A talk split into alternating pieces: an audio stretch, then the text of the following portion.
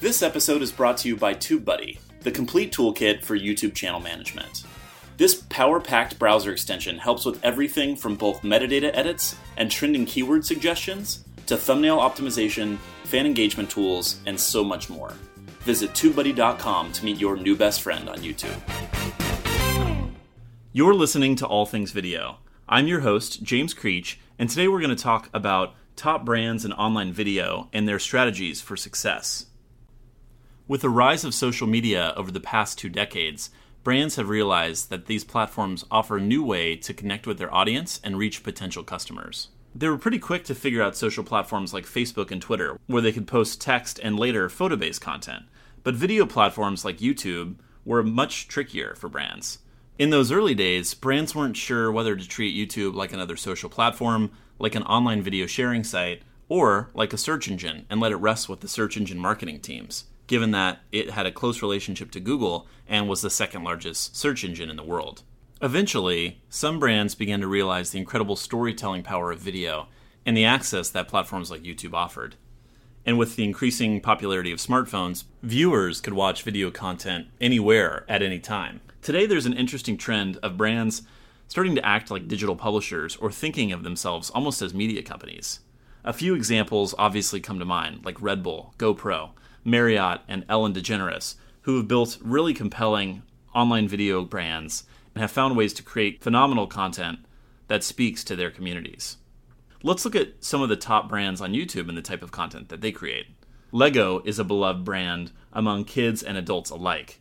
After the success of the Lego movie, what people thought was a mature and stagnant brand has reinvented itself for the digital age. They now create and feature popular stop motion videos on their channel. Nike has also been doing a great job with paid advertising and its branded content efforts on YouTube. Its Olympic ads have garnered significant attention recently. PlayStation and Samsung are two others that are producing regular content and amassing large audiences on YouTube. Turning to Facebook, there are a number of brands that have very large followings. Household names like Coca Cola, McDonald's, Microsoft, Red Bull, and Samsung. In many cases, a lot of this audience seems to have been paid for. It's hard to believe that Microsoft would organically be the third most popular brand in the world. Again, a lot of brands picked up on the need to be on Facebook much earlier than they did YouTube and other video platforms, and now that Facebook is beginning to create a lot of video content, I think we'll start to see the scales tip and new brands becoming much more popular on the Facebook platform.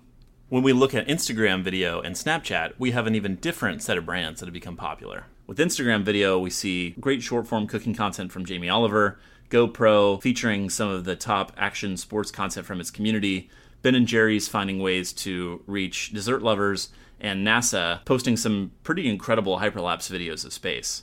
On Snapchat, brands are having fun and experimenting with the new platform. Sour Patch Kids is a lot of people's favorite example of a brand that's embracing the new platform. And they've done a number of successful influencer videos with big names like Logan Paul. Surprisingly, General Electric has also made some pretty cool content, with its emoji science format being pretty fun and popular. Food brands like Grubhub, McDonald's, and Taco Bell are also leveraging the immediate and ephemeral nature of Snapchat to reach consumers when they might be hungry. So now that we've taken a look at some of the successful brands on each of the major platforms, let's take a step back and think about the strategies that make these brands successful in online video. The first is to produce platform specific content. These brands are not just repurposing TV creative or pulling videos that were originally produced from one platform and syndicating them on another. In order to succeed in online video, you have to create with the audience in mind and with a platform and distribution plan in mind as well. Successful brands are also releasing new content on a regular basis and finding ways to work with social influencers that fit their brand, whether that's Marriott producing travel content with popular YouTubers or Instagrammers, or Taco Bell teaming up with Snapchat celebrities to promote their new menu. The top brands also apply SEO tactics to maximize the organic potential of their content. And they leverage paid media to kickstart viewership and reach new audiences, especially around big activations and new campaigns. Finally, they're willing to try new platforms and technologies, experimenting with Snapchat, trying live streaming campaigns, and they're finding ways to engage their community, whether that's responding to comments, hosting events, or organizing giveaways. So, to quickly recap, there are a number of brands that have found success with online video by producing platform specific content, releasing new videos regularly, working with influencers that fit well with their brand, applying SEO tactics to maximize organic potential, leveraging paid media, especially at the onset of new campaigns, engaging the community, and experimenting with new platforms and technologies.